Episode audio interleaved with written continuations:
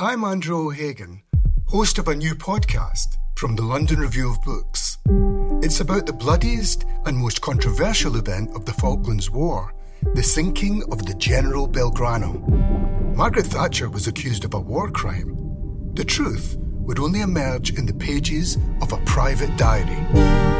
This is the Belgrano Diary. Listen wherever you get your podcasts. Twice, twice,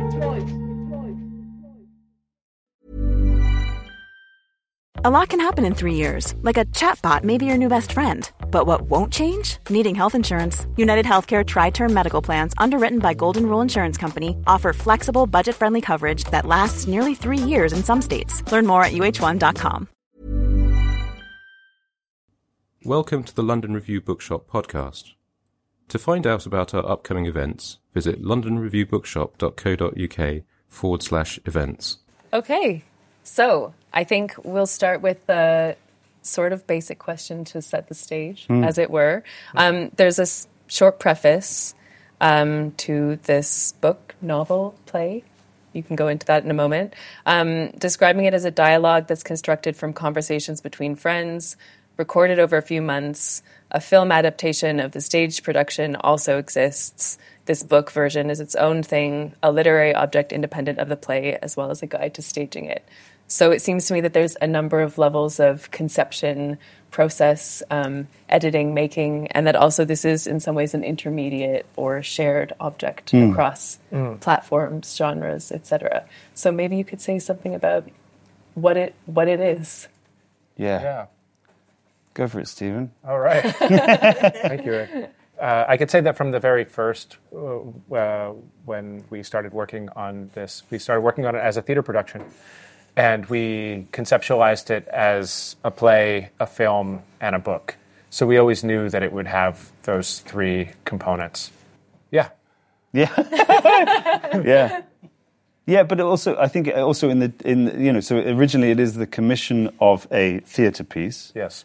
Which was um, you know sort of uh, from a theatre asking for maybe an art angle on theatre. But we were very clear at the beginning that we wanted to engage with theatre proper, whatever that means, yes. um, rather than sort of put contemporary art on the stage in some way. And, and, and immediately, both of us writing this thing with the kind of freedom that, that the invitation sort of afforded, really, which was that a lot of what we were writing would never be on stage, would not be sort of manifest, but would be part of this thing that then we could explore and expand into the book, and then also things that would only be apparent when we filmed it, and so on and so forth. So, yeah, like Steve says, it was a kind of simultaneous thing, but it was from an invitation that was very open. It was very like, would you like to do a piece of theatre for six weeks, you know, in a few years? And then the pandemic mm-hmm. happened, and yeah. so we had a lot longer to work on it and to really establish our collaboration and to sort of work on what this thing would be as a vessel for the things that we were interested in, I mm-hmm. suppose. Yeah, and as Ed says, also, our first decision was that it wouldn't be an installation on stage. Yeah. Or anything like that. We wanted to take the medium and the history of theater very seriously. And then we also decided that the film has to also be a film. Yes. And the book has to be uh, literature. Yes. Right. And so it was also this exercise of doing the same project in different mediums, but uh, treating each medium, uh, giving each medium its full dignity and trying our best to kind of like work within those parameters while, of course, giving ourselves a lot of leeway as well. Mm-hmm. Well, and each yeah. of those, each of those forms kind of lose and gain exactly at the same time, right? Yes. So there's loads of things that are in the book that, of course, appendices and also a lot of stage directions that are that neither happen nor are act, actable or anything. You know, there, mm. there's a lot of stuff in there that is, uh, but is part of the kind of um, this exported sensation throughout the whole thing. So it's exported to the media, that each medium that is sort of used to hold this thing, but also to, uh, yeah, I don't know, to sort of. Uh, w- one part will lose something and another thing will, will, will, gain in that process. Yeah, or they both lose. Oh, they both lose, yeah. yeah, yeah and there's a huge gap. Yeah. and neither of you had worked in theater proper before? Never. In terms of writing for the stage? No. Or, no. So do you think that there's like some aspect of like circumventing Do you see what I mean? It seems like you're talking about. We hear the word like hybrid a lot to discuss Yeah, sure. forms now, but what you've described is actually like an entity moving through different things in a separate iteration in each form, rather than being fused together. And it strikes me that some of what the some of what's in the book and some of which is in the um, film, which I've seen, but many people probably haven't, is like a kind of evasion of theatrical conventions. Yes. And so I'm wondering if coming at it from these other angles, do you know what I mean, is a, a way of like unpicking or undoing those expectations. I think maybe a good way to begin to answer that is because I'm sure many people here obviously haven't seen the play which ran in Copenhagen, uh, and you haven't probably seen the film, Or and you book. probably haven't read the book, which Yeah, is yeah. coming out like today. Uh, so maybe the best thing is to just kind of describe what this thing. Yeah, yeah, yeah. Uh, nice. Just read the blurb. Yeah, yeah. Uh, so the uh, the play is, you know, again, we were trying to take uh, theater seriously, not in an ironic way, but but to just if we're going to do theater, to just do it. So it is a, a, a chamber play. It takes place in one room. There are three characters who uh, sit in one corner of that room uh, and have a conversation for the first half of the play. They're three friends. They're just talking very warmly with each other. Uh, they're not talking about anything in particular. Uh, the conversation drifts from topic to topic, uh, and all of the dialogue is derived from conversations between uh, our small group of friends uh, uh, that we recorded over many months, and then we kind of kind of you know, worked through those transcriptions and edited it into a dialogue. Anyway, for the first 45 minutes or so of the play, you've just got three people hanging out in this one room apartment chatting. Uh, halfway through, two of the friends go home for the evening, and then there's one person left in the apartment. Uh, and then they walk around the apartment and interact with some objects, some of which are magical.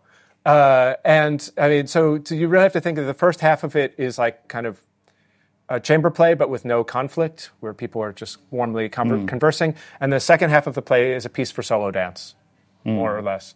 Um, and the second half is silent. Um, although nothing is ever silent because there's like 40 mics hidden on the stage and in the floor, so everything is like squeaking and hissing the entire time. Uh, I hope that gives kind of a sense Yeah, yeah, yeah. of what it is like. Yeah. Maybe I'm missing something. No, no, no, no. That, that's that's good. Yeah. Yeah. Well, um, But that didn't answer your question. Sorry. that's okay. Yeah, yeah, yeah. We can get back to maybe maybe in a way when we talk about plot or narrative or the Sure. absence the absence of these conventional things and the idea of the characters as well, Yeah. who whom we're not really invited to know particularly, right? Yeah. No. Or how we get to know through them is through a kind of idiosyncratic dialogue, which I think would be familiar to many people reading it. In a Sure. way. Yeah, yeah. You know, it Although opens, conspicuously not as well. You know, there are Yeah. many people who, who've who've come up after uh, when they saw the play were like, I, I- "Is this how you speak to your friends?" You know. Yeah, yeah, yeah. Are you And okay? and yeah, or like, uh, "Oh, I don't have any friends like that." You know. Yeah, yeah.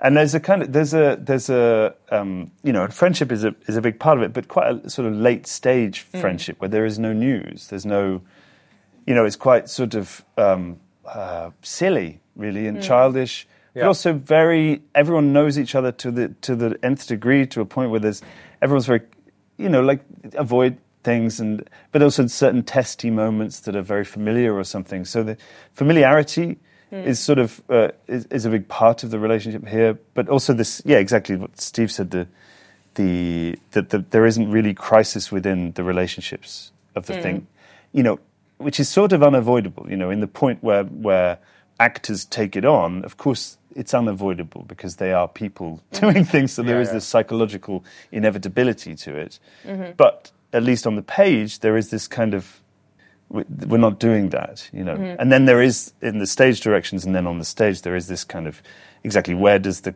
the in the presumption that the crisis that has to go somewhere, then it goes into say, like Steve says, the sort of uh, the contact mics under the stage floor or the plumbed-in radiators around the edge, all the things that are listed in the appendix of the book, which are these kind of very specific, um, peculiar insistences on slavish fidelity to something, you know. Um, so there's that definitely that, and so it, it sort of frees up the dialogue to be both real and sort of unimaginably f- flat or something, you know. Uh, to just clarify something, Correct, uh, yeah. uh, something Ed said, uh, the the outline of the apartment on stage is not defined by walls; it's defined by plumbing and a couple of radiators. Yeah. Uh, and that's how you know the limits of the apartment. And uh, we insisted that the plumbing had to be plumbed into the theater and working, and that the radiators had to be on and hot. Which was a kind of piece of unnecessary realism because the audience, of course, would, wouldn't know that Yeah. right? Nobody. How would you know unless you went up and touched the stage? Which the actors did, would. Yeah, yeah. a couple people did. Yeah. But the actors know it, and there's like a little bit of extra heat in the room, and then also, of course, the microphones are picking up air and water moving through Yeah. the plumbing. Uh, so it was also part of our kind of interest in kind of an excessive kind of realism or an excessive naturalism where you're, you're working very hard to make something realistic that is actually almost imperceptible and it doesn't really matter. But it's interesting how uh, you know, like when it's when it's the book, it's like it's it's incredibly perceptible in as much as like it's Yeah, yeah, it's yeah. pointed at as a kind of uh, if you're staging this, you must do this. You know, it's an Yeah. insistence really. Whereas in in effect, it's a kind of missable. Oh, I, I didn't realize you. Why did you do that? You know, that must have cost a lot of money, or you know, which the point? yeah, which is, it's an interesting. That's interesting in terms of the kind of the shift between media of um, what's apparent and what's not, and what's what's visible, or like you know chunks in this where entire stage directions are in the negative, so that what's not happening, and the list is quite. Or like you know at the beginning it says that Peter's socks are the last socks on earth which is a kind of um, it's just thrown out there, but it's sort of it's sort of playing to that point of kind of of course this is not available within the performed drama, but is available within the literature, Yeah. and then and and then the the films thing has its own. I mean, we're both big fans of kind of um, the awkward genre of filmed theatre. Yeah. No one likes it, you know. It's kind of Yeah. It's sort of bad. It's missing something. It's missing both sides, mm. cinema and theatre. Yeah, exactly. Which is other a, thing. and when we made the film, we wanted to lean directly into Oh, that. absolutely. And directly, if you remember how film theater, you know, if you if you know, you remember how film theater was shown like 80s and 90s when I was a kid on on like public television or something. And you get this camera that is like somewhere in the audience, and you there's you can't really measure the distance with your eyes, but you can tell that there's a gap between the camera and the stage, and that gap kind of is it's part of how it loses its liveness or something like that. There's something missing there. And we, I think we when we made the film, we really uh, wanted to to use that a lot, which maybe just circles back to what we've been talking about of kind of using the very not just using the mediums, but using the various kinds of loss within each medium Mm. or something like that. I mean, it strikes me that some of what you're what you're describing as well fits much more in like cinematic tropes than it does in theater. Mm. Like, for instance, the actors often in in your play are they have very minute facial expressions or they do small things. It's not. I mean, there are some big gestures, which we'll talk about later. Mm-hmm. But you know, it's more for camera close up than for stage acting, which is often much bigger. You know, so you get like when you get film actors on stage, it's really hard for them to figure out how to express. Yeah, yeah. Um, or this idea of somehow creating a space that's actually like hold, holding heat, like Yes. a like a room would, Yeah. or having the space filled with sound that also becomes a material or a character or whatever. Yeah, it seems yeah. to me that there's something that you're doing on the stage with time and space that's much more attributable to film. I don't know. Do you think that's or that you're pulling on? I mean, hopefully there is there's a kind of A uh, seesawing mm-hmm. thing of loss and gain, and and that the loss in one medium is felt mm-hmm. as a gain in another. But a lot of that is sort of is just felt rather mm-hmm. than a kind of perceptible. Like if you're watching the film, you're not aware of the heat, of course. Mm. Although arguably you're not aware of the heat in the audience in the theatre anyway. But but but you're still. I mean, that's it's evident in the literature, but I think also there's a commitment in there in the concept of a kind of um, where do we place realism in this thing? There's a sort of constant thread, and you know, in the beginning, we- there's part of this kind of exporting of crisis, and also just recording conversations between friends and, and then transcribing and of course editing it, but really not adding except tiny segue moments. You know, um, was a kind of eh, you know, there's a peculiarity on in insistent realism at certain points in any kind of art form, I think, and it feels queasy sometimes that, Mm. and quite exciting to sort of no, no, here's an opportunity for Mm. a kind of for a for a, um, a a level of realism that is not even perceptible, but is there and is felt. So the actors, of course, are, are a bit too hot on stage, which of course they always are. But you know, but they're also they're they've got their little Madonna mics on and they're doing it. You know, I don't know. It's interesting how technology can sort of both sort of disappear, but also uh, uh, make excessive kind of moments of reality. you know. And I I think those, mi- they, so they're wearing microphones so that they don't have to project, which I think ties into your question, right? Which is, I mean, they're all stage actors, so Yeah. they wanted to project, uh, and then they couldn't, uh, and we asked them, of course, not to. Uh, and so they're talking. It's true that they're kind of acting and talking in a way that's more familiar from film or television. Uh, but it, it, I think that the, the technology that allowed them to do that is just simply the fact that they're wearing this microphone. Uh, and then their voices are, you know, we, we raise the level of their voices pretty high. You know, it, it's, it's like at the limit of where it would be feeding back, right? Yeah. So they really had to speak softly and they had to keep everything understated. Uh, uh, they were constrained by the mics in that way. Yeah. Yeah. I wanted to ask about the role of um, like gesture and habits, which um, the characters speak about quite a lot. So it opens with them talking about how they put their jumpers on, right? Um, and this is what I meant when I when you know that you can can like imagine yourself. I was reading it thinking, wait a minute, how do I put my jumper on? You know, it's like one arm, two arms, over top, whatever. So it, it opens with this idea of like the um, embodied self in a way, um, and things that like one notices or doesn't notice, and then this recurs throughout um, in the stage directions in terms of talking about how the characters might be running their hand over the sofa Yeah, in yeah, a yeah. kind of tender way, as if it's a geography. And this comes back again later when it's describing what another character is doing. So there seems something interesting to me about this um, use of gesture to make characters, but also I was wondering what you were thinking in terms of creating this terrain of behavior. I mean, I, I think a thing to introduce would be uh, like a notion of dance uh, in relation to. Also, like that felt.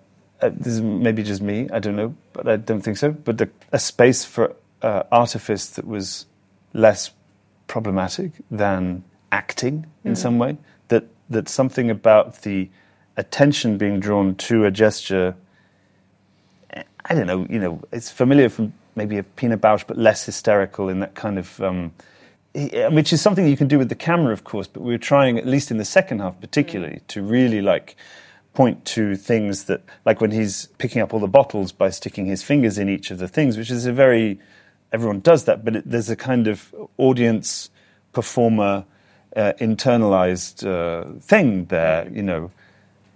Uh, yeah, that's not answering a question either. But what what are gestures doing in that, Steven? Um, or there's like, you know, she puts her hair Yeah, up. You know, that's there's That's lots an of, improv. of That's lots of good. Yeah, Yeah, yeah, Yeah. yeah. yeah. or doing kind of strange hand motions to Yeah, end. Yeah, that's really good. Um, it's really good. Do you want me to do more? Yeah, yeah, yeah. Whatever you just mentioned, part of the play, I'll be like, yeah, that's a good part. yeah, yeah. It was But I, awesome. thi- I think Yeah. I think there's something that that affords that uh, the the I'm just trying this out, but like that affords the ele- the sort mm-hmm. of the elevated gestural space because of the you know banality of what they're talking about, or the kind of the lack of crisis and drive and sort of uh, plot to things. That there is this kind of loosed attention that's that's able to to both in the actor but also in the script and things to attend to minutia. Yeah. You know, thing. And also, I think, I mean, I, uh, I'm very interested. Uh, I, I, I think Ed is as well. Like in Careful. yeah, uh, in in habit and rep, uh, repetition, but also in specifically in kind of the self sensuality of habit, in the pleasure of habit, right? And in the pleasure, like all these. Uh, you know, in the opening conversation, people were talking about how they take, put their clothes on and off, uh, not in a specifically erotic way, but just literally how you put a jumper on, how you take a jumper off. But at the same time, there's a kind of bodily pleasure and a kind of repetition in that you, you, you make those moves because you personally like to make that particular gesture to put your jumper on. And, Mm-hmm. and then the, like, for me, uh, to maybe put it a little bit too strongly, but I think, but I think it's true is like, it's also thinking about like what kind of sense, self sensuality or what kind of masturbation exists like in putting on a jumper, right? And kind of diffusing the erotic and diffusing the self sensual erotic into kind of habit mm-hmm. and just minute gesture uh, mm-hmm. that are just part of our Yeah. daily life, but are still also a person touching themselves in a mm-hmm. way. I mean, there's also interesting moments of kind of like estrangement from the self. So there's Yeah, yeah. this passage about one of the characters' father once cracked eggs into a pan and they were black hmm. um, because they were rancid. And then there's this question that one of the characters says is, you know, how do we know what the smell of rotten eggs is? And they're all trying to think how they know what it is or what it smells like. And there's another one where, you know, they play a game which is like, pretend you've never had a headache before, describe it to me. So there's this funny, um, sort of scripted movement, but at the same time, one of the things that's happening in that group is a kind of unsettled understanding Yeah. of physical experience Yeah. or of corporeality, I suppose. Yeah. I think that I mean it's fascinating. Just the way you described that is thinking about the scripting in just having conversations with friends, hmm. because of course those are subjects, those are things that we talked about just because, just because we're hanging out, you know, hmm. day after day. Essentially, a kind of bubble during the uh, one of the lockdowns in Copenhagen. Yeah, I mean it's it, it is peculiar. I mean, you know, that the feeling of those questions or the kind of uh, prompts that would be that are so ex- e- explicitly scripted, which are also trans- they translate into sort of games, really, the gamification of conversation, which kind of maybe emerges out of the bottom of a certain kind of boredom as well. A very low stakes game. Very low stakes game. Yeah. But it's interesting that, that that scripting is, of course, unavoidable in that situation. Of course, becomes sort of sort of sings when one actually transcribes it, and turns it into script. But uh, what was what was the questions again? Sorry. You know what? I, I don't. No, no, it's fine. I'm sorry. Something about estrangement. No, it's a really nice, um, unsettling yeah. of. But but I think it's also you know I mean we talk a lot about this play is about friendship. It's three friends are talking throughout most of it and and just being friends together, and you're just watching them be together. But as Ed said, it's a, a, a like a late stage friendship, and I think uh, one of the interesting things is that we were both thinking about and talking about as we were making this is what happens in friendships where you see somebody you see people so much and you know each other so well that you don't kind of engage in the familiar social performances that you're used to. And you just kind of i mean there's something kind of paradoxical where very intimate friendships become a little bit automatic mm-hmm. almost. You're not really trying to impress each other. You don't have news for each other all the time. You're not necessarily like you, of course, there are people you could have heart to hearts with, but you're not having heart to hearts with them every day. A lot of conversation is just blank in a mm. way. It's it's literally keeping the friendship alive by just continuing to talk, right? And that is a kind of game, and it becomes this kind of you're you're a couple of automatons talking and playing games with each other and that is like in some ways like one of the highest forms of intimacy mm. right and so it, it, it's simultaneously y- yeah it's simultaneously a closeness but it, there is an estrangement in that too where you you move away from uh, the kind of signals of intimacy that we're used to Yeah. which is that you you open your heart to each other all the time Yeah, yeah, but of yeah. course with your very close friends you actually don't you're like you know you're just texting bullshit to each other or you're you you know you're you're just chatting about literally nothing Blue know. tits. what Blue tits. yeah exactly Yeah.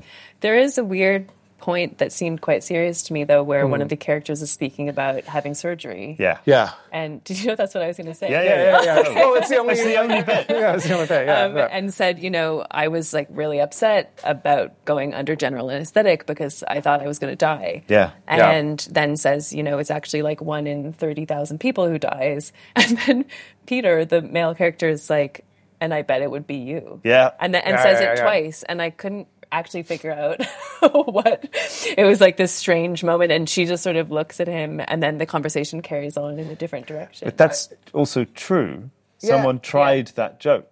right? Oh, right. As Right. in, like someone's like, there's, there's like a shift in the tone. Someone is reporting on something genuinely difficult that happened in their life, and then someone is misreading the entire. Like anyone might, I guess.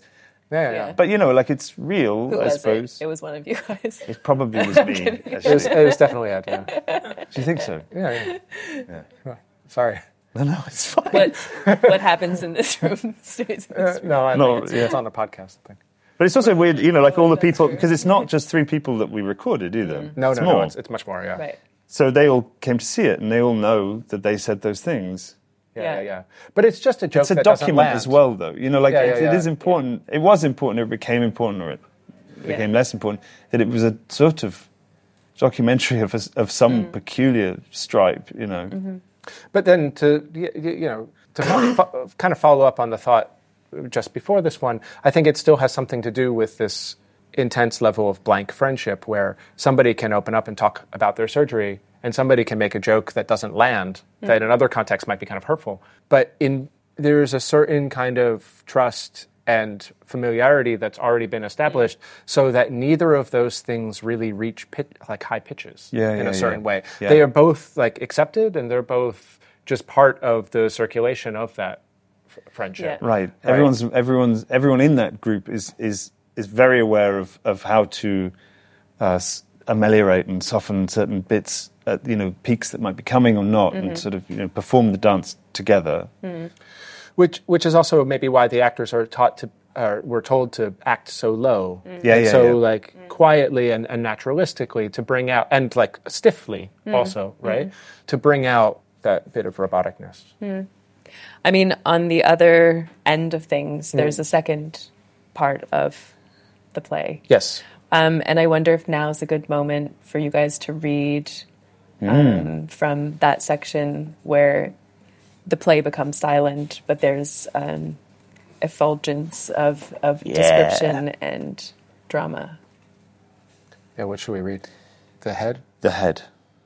So should I just say Yeah, what it is? please do, please do. This is another serious moment. Yeah, Yeah, yeah. There, There's some technological gadgets involved in the play. I could read that appendix.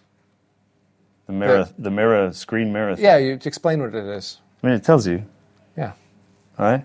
yeah, do it.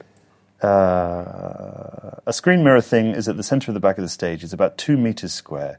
In front of the screen mirror is a low table counter thing, the same length as the mirror and at the height of a desk.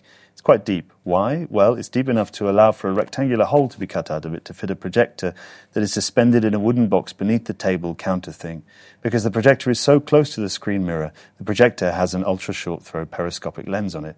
Beneath the screen mirror is a camera on a tripod with a lens with a very low aperture and a strong zoom so that when something comes close to it is very clear, it's very clear, and when things are more distant, they are abstract and blobby. This camera is angled up at the face of whoever, Peter, sits at the table counter thing. The camera feeds the projector this image. The projector projects this image onto the screen mirror. For most of the play, the audience cannot see anything in particular on the screen mirror. It's kind of like a splotchy grey light. When the actors pass by on their way, they suddenly and briefly show up on the screen mirror. When Peter sits down to unpack his face, two lights by the camera shine up to light up his face. At the same exact time, the stage lights dim, except for the lights on the Peter area. When Peter's there, all the focus is on the screen mirror, except that the TV is still on all the time. So there are actually two screens on stage to look at. That didn't need reading out, I don't think.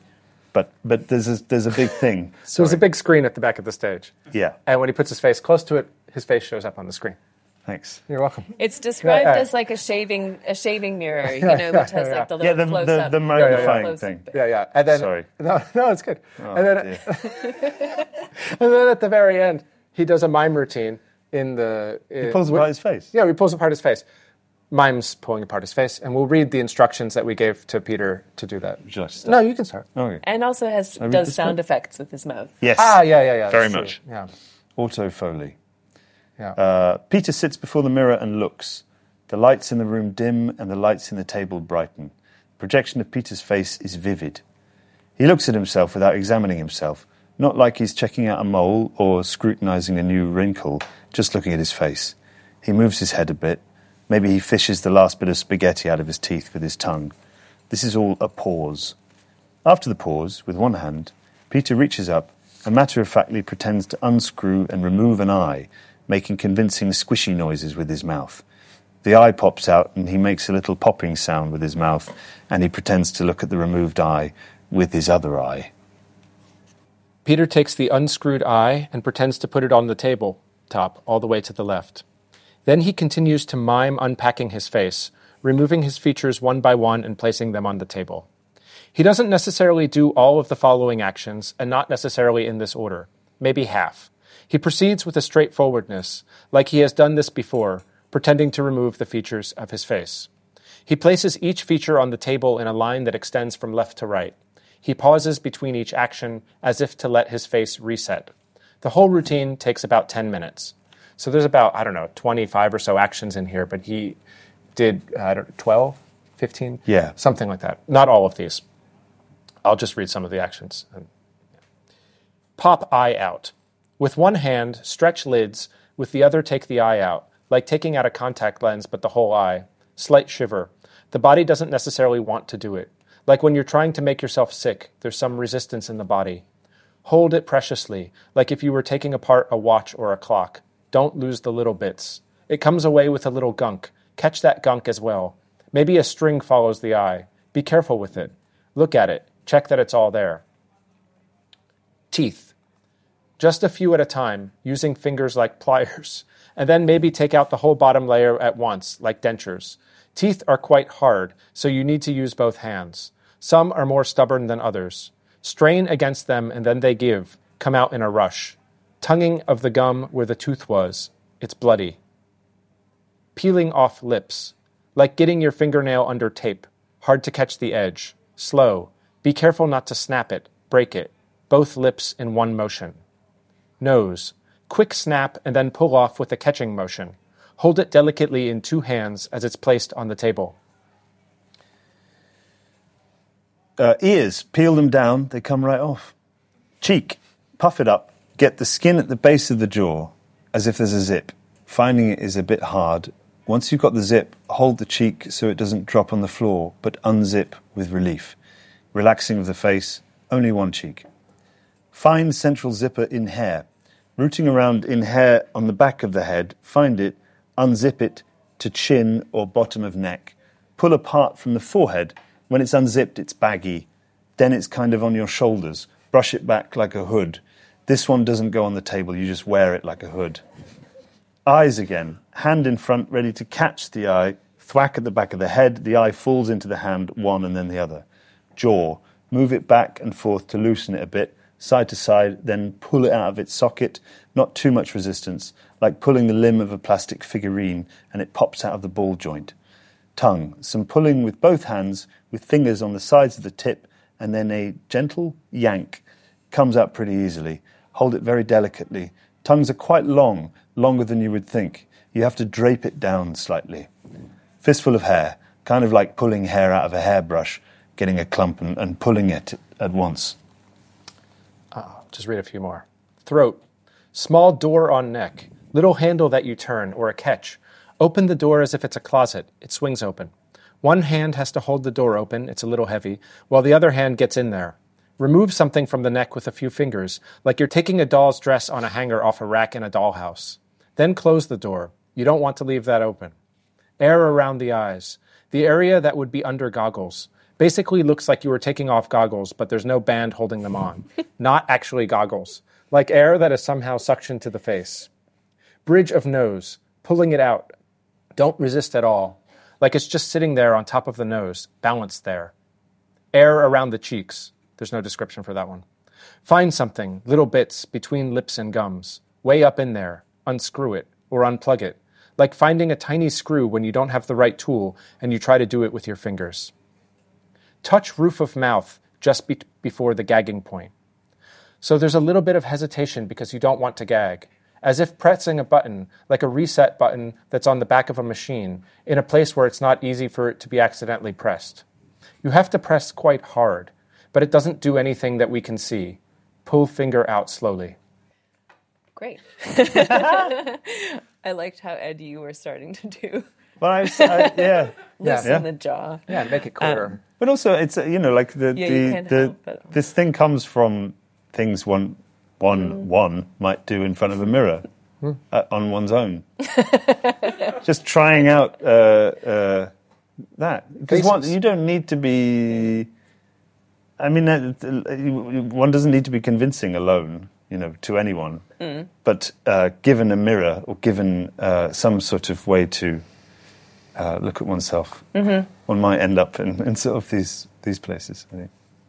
I mean, the body and the breaking body, the malfunctioning body, the dysfunctional body, the unsettling body that has bugs under the skin. Some one of the characters has a dream that there's bugs under her skin or worms, and wakes up and finds that she has a real tick on her hip. That she plucks out, and the other character keeps asking if she got the face out, which struck me as very funny because you want the head, not the, Not you, the you know, like you don't Yeah, picture yeah. like a tick's face.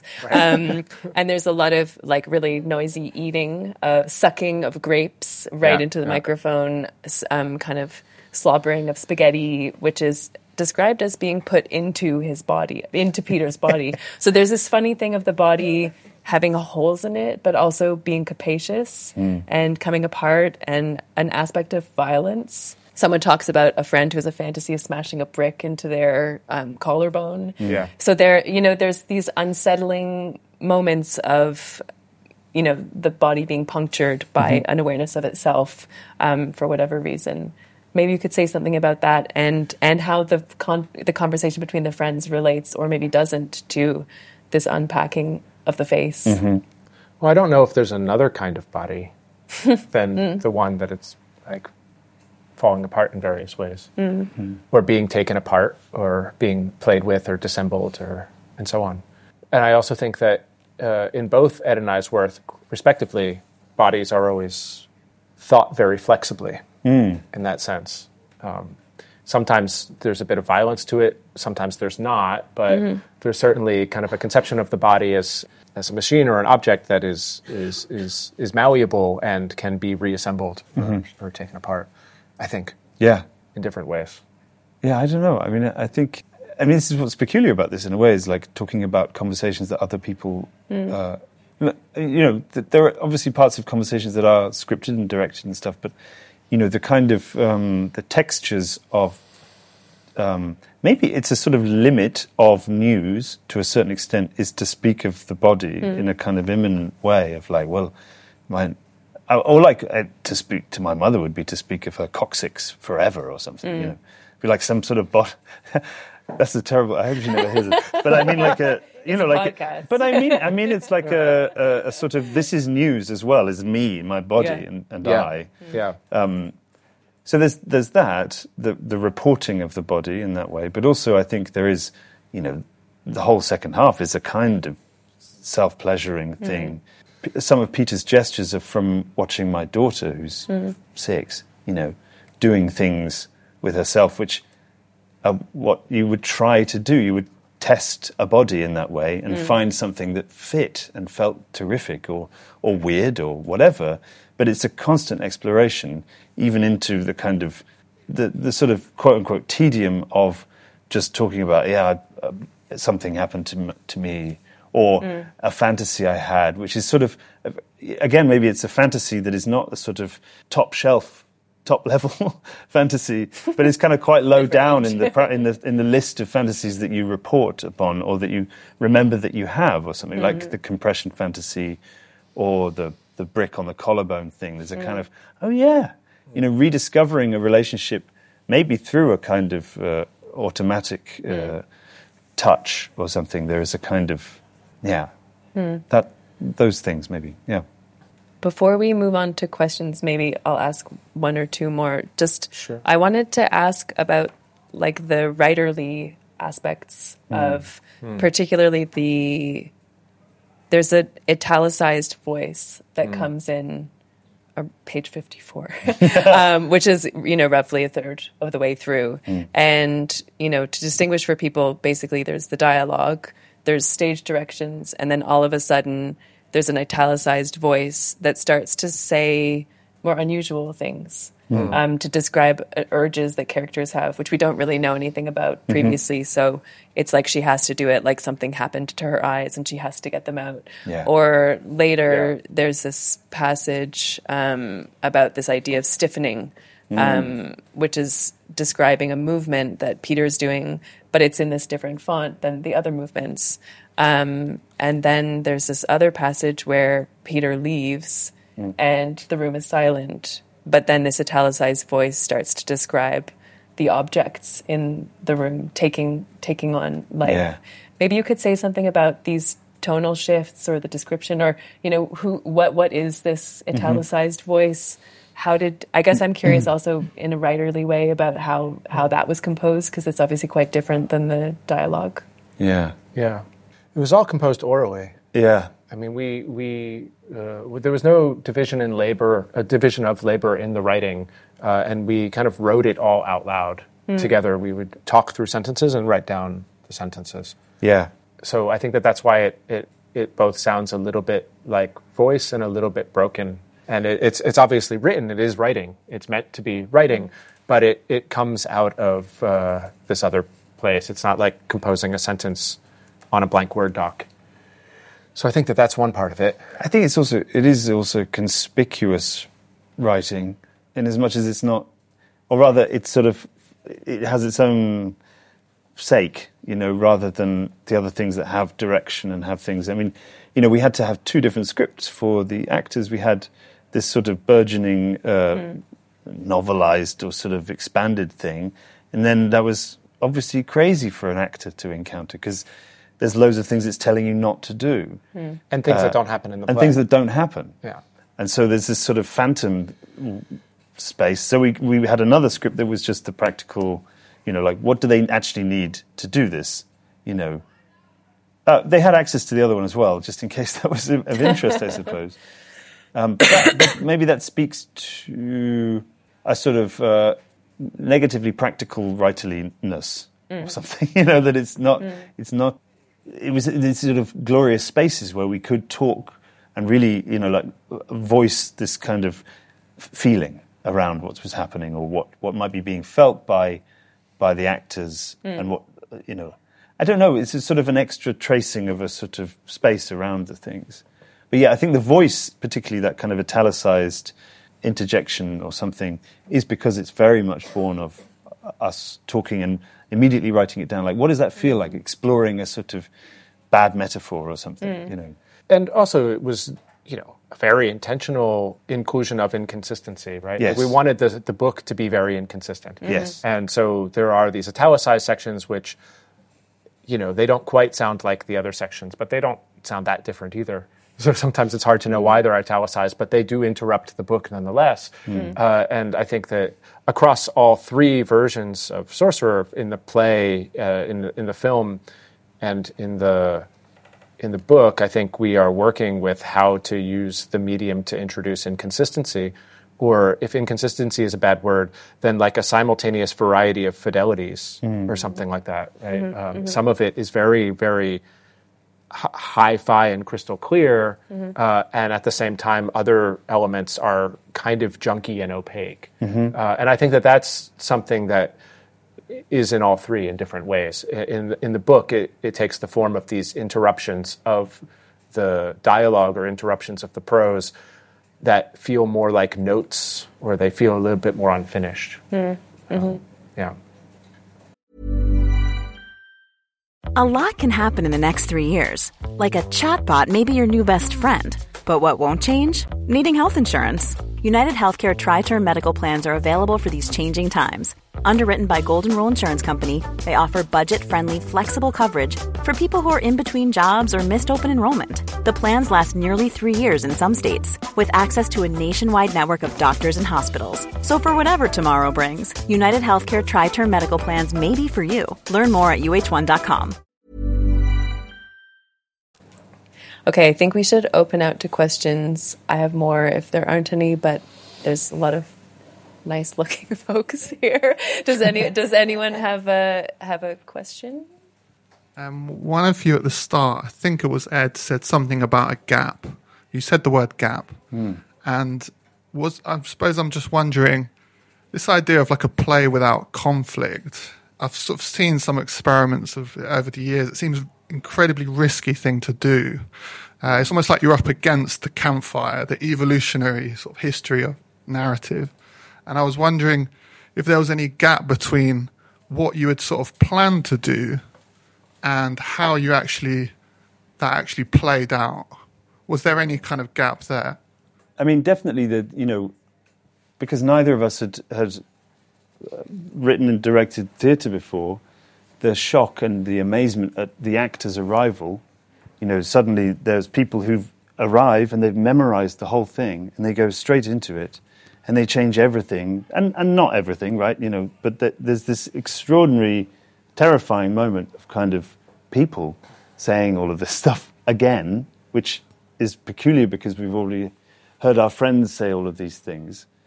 So there's a hu- there was a gigantic gap, and then there's the other.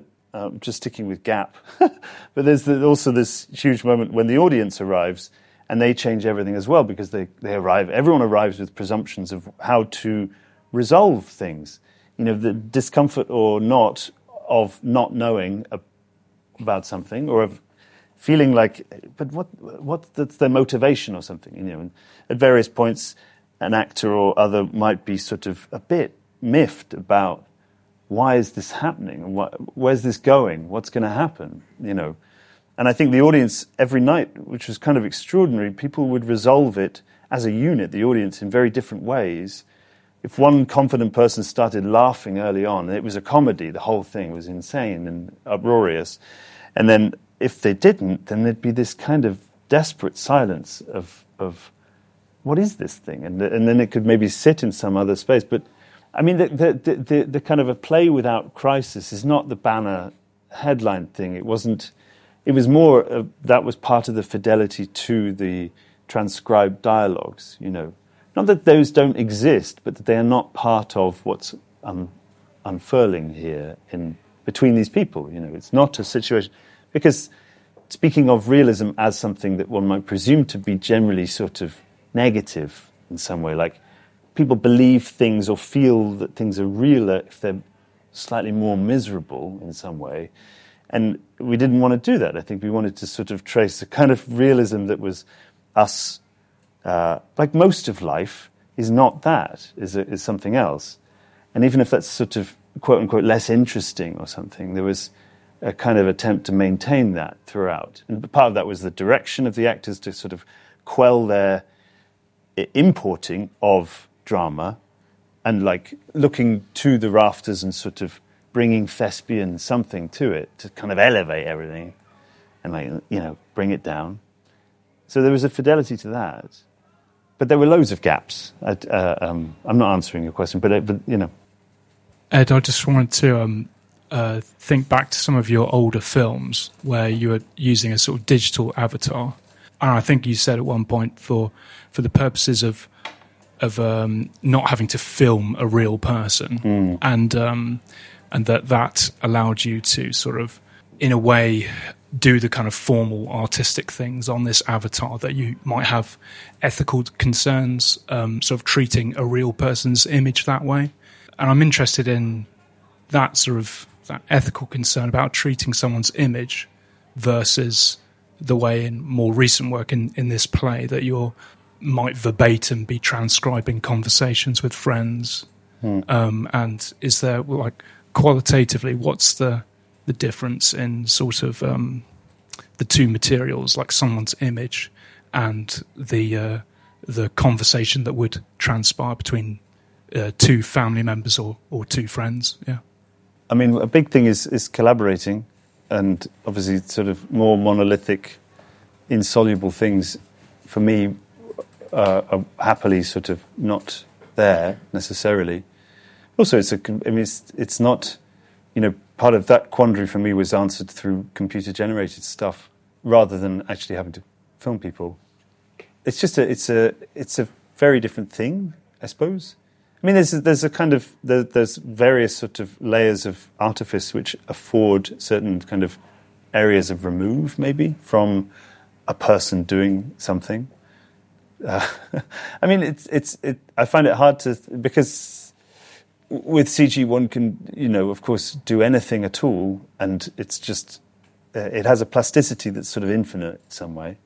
Whereas a person, you know, Peter at the end, say, as the, as the the sort of most violent aspect of this thing is someone miming taking their face apart in the mirror, but it's not. There's no part of it that is horrible.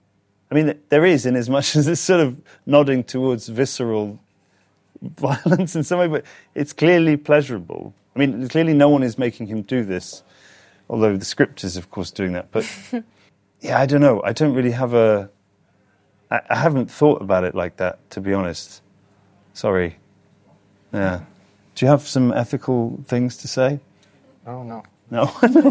I'm sorry. That's. Oh.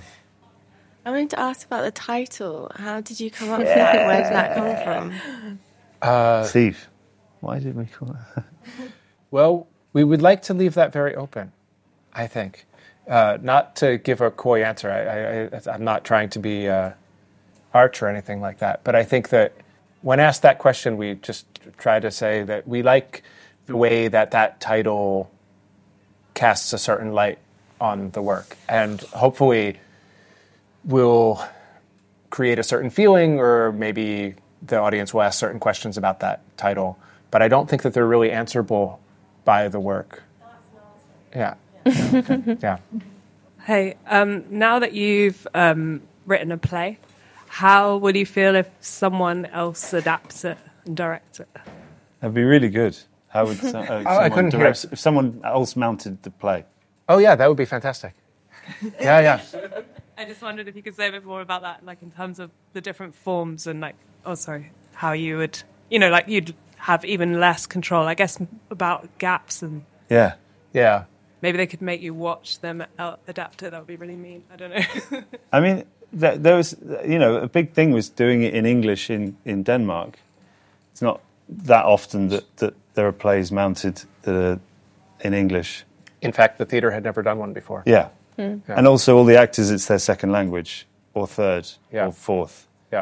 Yeah. And so that was particularly difficult for them, but also depends what you like. But I, you know, that kind of, those kinds of removal from some sort of nativeness add another mm. something. I mean, this is obviously not in the book, but is in the film and in on the stage, although also not on the stage because there's a Danish audience going to see this play in Copenhagen in English. So that, again, it's another kind of peculiar, contextually specific sort of thing. But it would be amazing, you know, like the fantasies of people from different places putting this thing on, feeling the kind of uh, what what vernacular does to intimacy or presumption and all of, you know, lots. Yeah. Yeah. I, I was wondering about um, this work, you know, called Sorcerer that has three different works within it, Yeah. and whether they were all occurring, coming into being at the same kind of time, or thinking about how the different ways in which people would access them. So the book traveling has a sort of democratic element to it, and that it can go and meet people, and the stage can only, you know, I mm. can't go and see that, and No. and whether yeah, these are three strands that you would like people to kind of know as one work that is Sorcerer, or are they totally kind of separate entities? I mean, I hope that they all have their own autonomy mm. because pr- probably the majority of people will only encounter one version of them. And of course, it would be too much to expect an audience to uh, somehow encounter all three versions. Or, you know, Yeah. uh, and unrealistic. I mean, of course, if you get a chance to see the film or something like that, then that's fantastic, and hopefully that would add something to the, your reading of the book. But I think that we want each thing to stand alone. Each thing is its own object, and it is separate from the other objects. Of course, the play is just done, right? I mean, at least this version of the play, hmm. the one that we filmed. We're never going to stage it again in that space with those actors because that's not how theater works. So that is inaccessible to everybody, including ourselves. But I think it's nice to encounter the film or to read the book and to also to imagine that there are other versions of this thing that are uh, integral, inextricable part of it, but that you don't have access to. And that is another kind of loss that we're playing with Yeah. here. There's a, it's another kind of like missing piece that becomes part of the work in some way. You know, not as a game, not as a game against the viewer or something, but uh, as a component of it. Um, I was just wondering more about the experience of writing together because I know you spoke about writing the italicized person that comes in, but Hmm. also writing these three characters together. What was the rhythm of that like? Sort of juggling three people between two people. How does the conversation between you two come in as well between these three characters? Yeah. Oh, Steve. I think It was a pleasure. yeah. It was one of the great pleasures of my writing life. Yeah. In fact, it was really fun. Uh, I think the whole thing is premised on our ability to collaborate uh, in some Which is very rare, yeah. I think. But to describe that process is a little bit tricky. I mean, also because it was a very protracted process. I mean, as Ed said, because of the pandemic, we had like two years to develop this play. So it happened over quite a long time. And then, of course, there was the time of editing the film, and there was the time of editing and preparing the manuscript. So uh, it's really difficult for me to kind of have a sense of what that collaboration was because it just, it's. But it was definitely like uh, it was the highlight of the week was the day that you know we sort of hang out and talk about these things. But it's also you know it's worth saying centrally to this thing in lots of ways is friendship. You know, both in the in the play itself, but also in the creation of the thing. So there is a kind of sense that um, it's yeah, it's it suffuses the whole piece, I think, and uh, but also that a lot of the things that we did in this did that we do in this thing are things we wanted to see based on a lot of very sh- close shared interests in very specific weird things, you know, or like what we want to hear, what kind of music are we into, or what kind of uh, cinema, you know, uh, you know. So a lot of it is kind of uh, meeting at that point of kind of mutual uh, desire and, and, and admiring one another's work and stuff, and so and then and then an opportunity, really, a kind of very lucky thing of someone inviting this to to take form and then really running with it and being like, let's just keep going, really, if we can, you know. So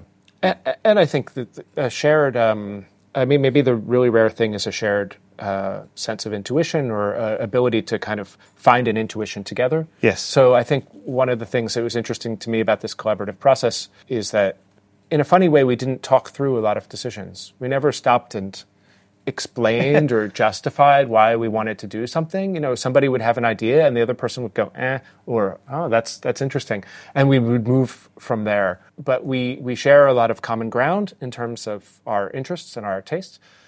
But also, I think that there was uh, beyond that common ground, which is just you know common cultural consumption. There was also an ability to just go there with each other and trust each other's intuition, and also shoot it down when necessary, of course, because it was, you know, of course, you have 20 bad ideas before one good one.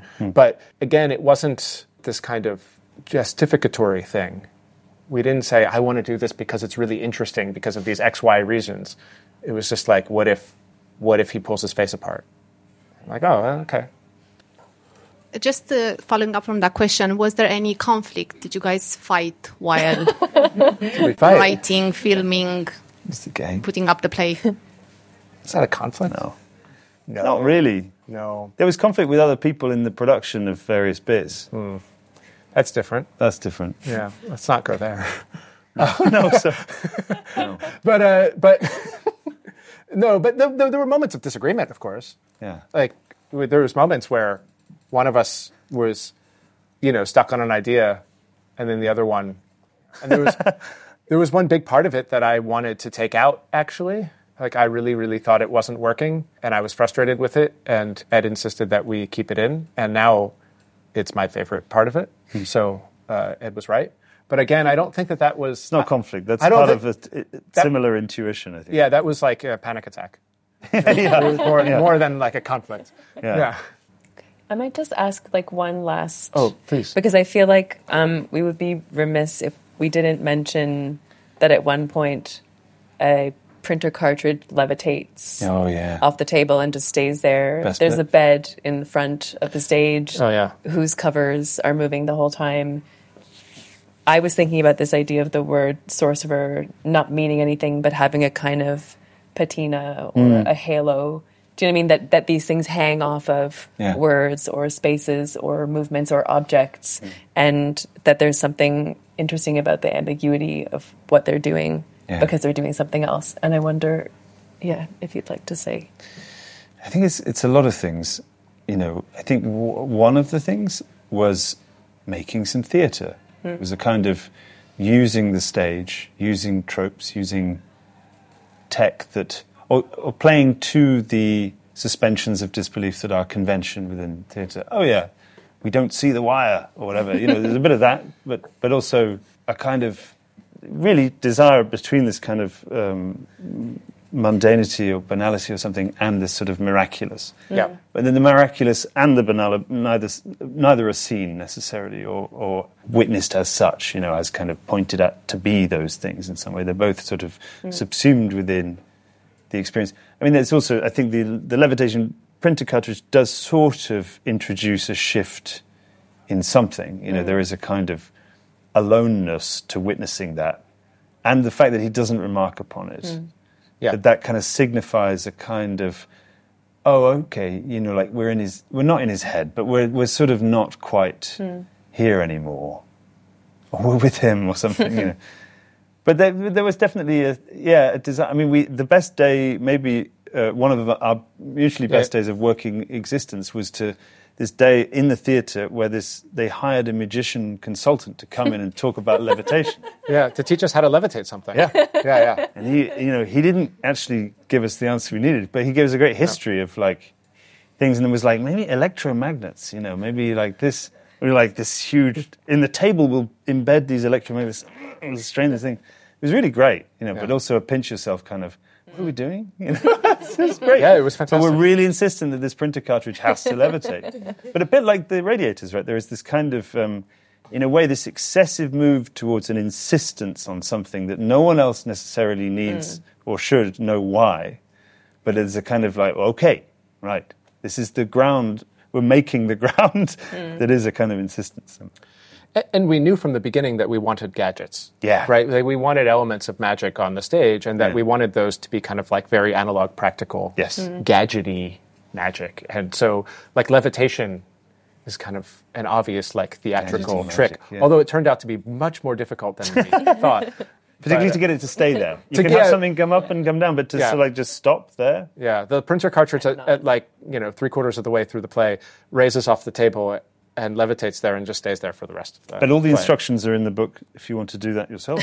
Yeah, yeah. Now you can know how to. Similarly, the, the sort of undulating, writhing bed. Um, again, we had this uh, almost a day with the stage manager talking about maybe we should have rats in there that are just, or like this guy, the stage, the the craftsman man. I don't know, was like. My kid's free, I think, most evenings. we'll get them in Poke there. under the covers. It's really, you know. yeah, yeah.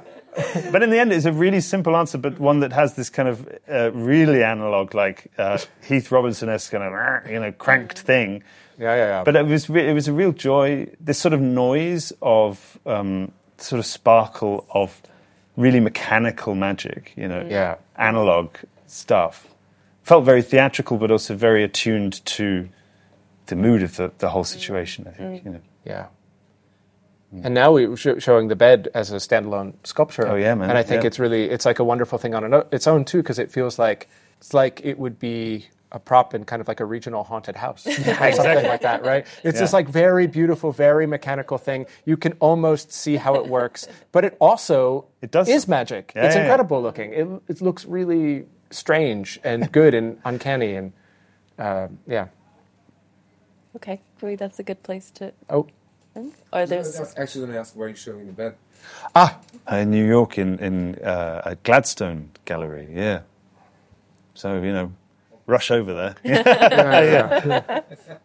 Yeah. It's really easy to make, though. It really is. Like, it's all in the book. Yeah, there's yeah, a yeah. diagram. In the There's a back of the book. diagram. Yeah, Make yeah. The book is for sale. Yeah, yeah. yeah, yeah. You can get a signed copy. Thank you, thank you, thank you all for your questions. Um, it's yeah, it's great to hear so much like curiosity and enthusiasm. And uh, thank you, Ed, Steve, and Emily. Uh, thank our guests. Come and buy some books. Thank you. Thanks for listening. To find out more about London Review Bookshop events, visit londonreviewbookshop.co.uk forward slash events.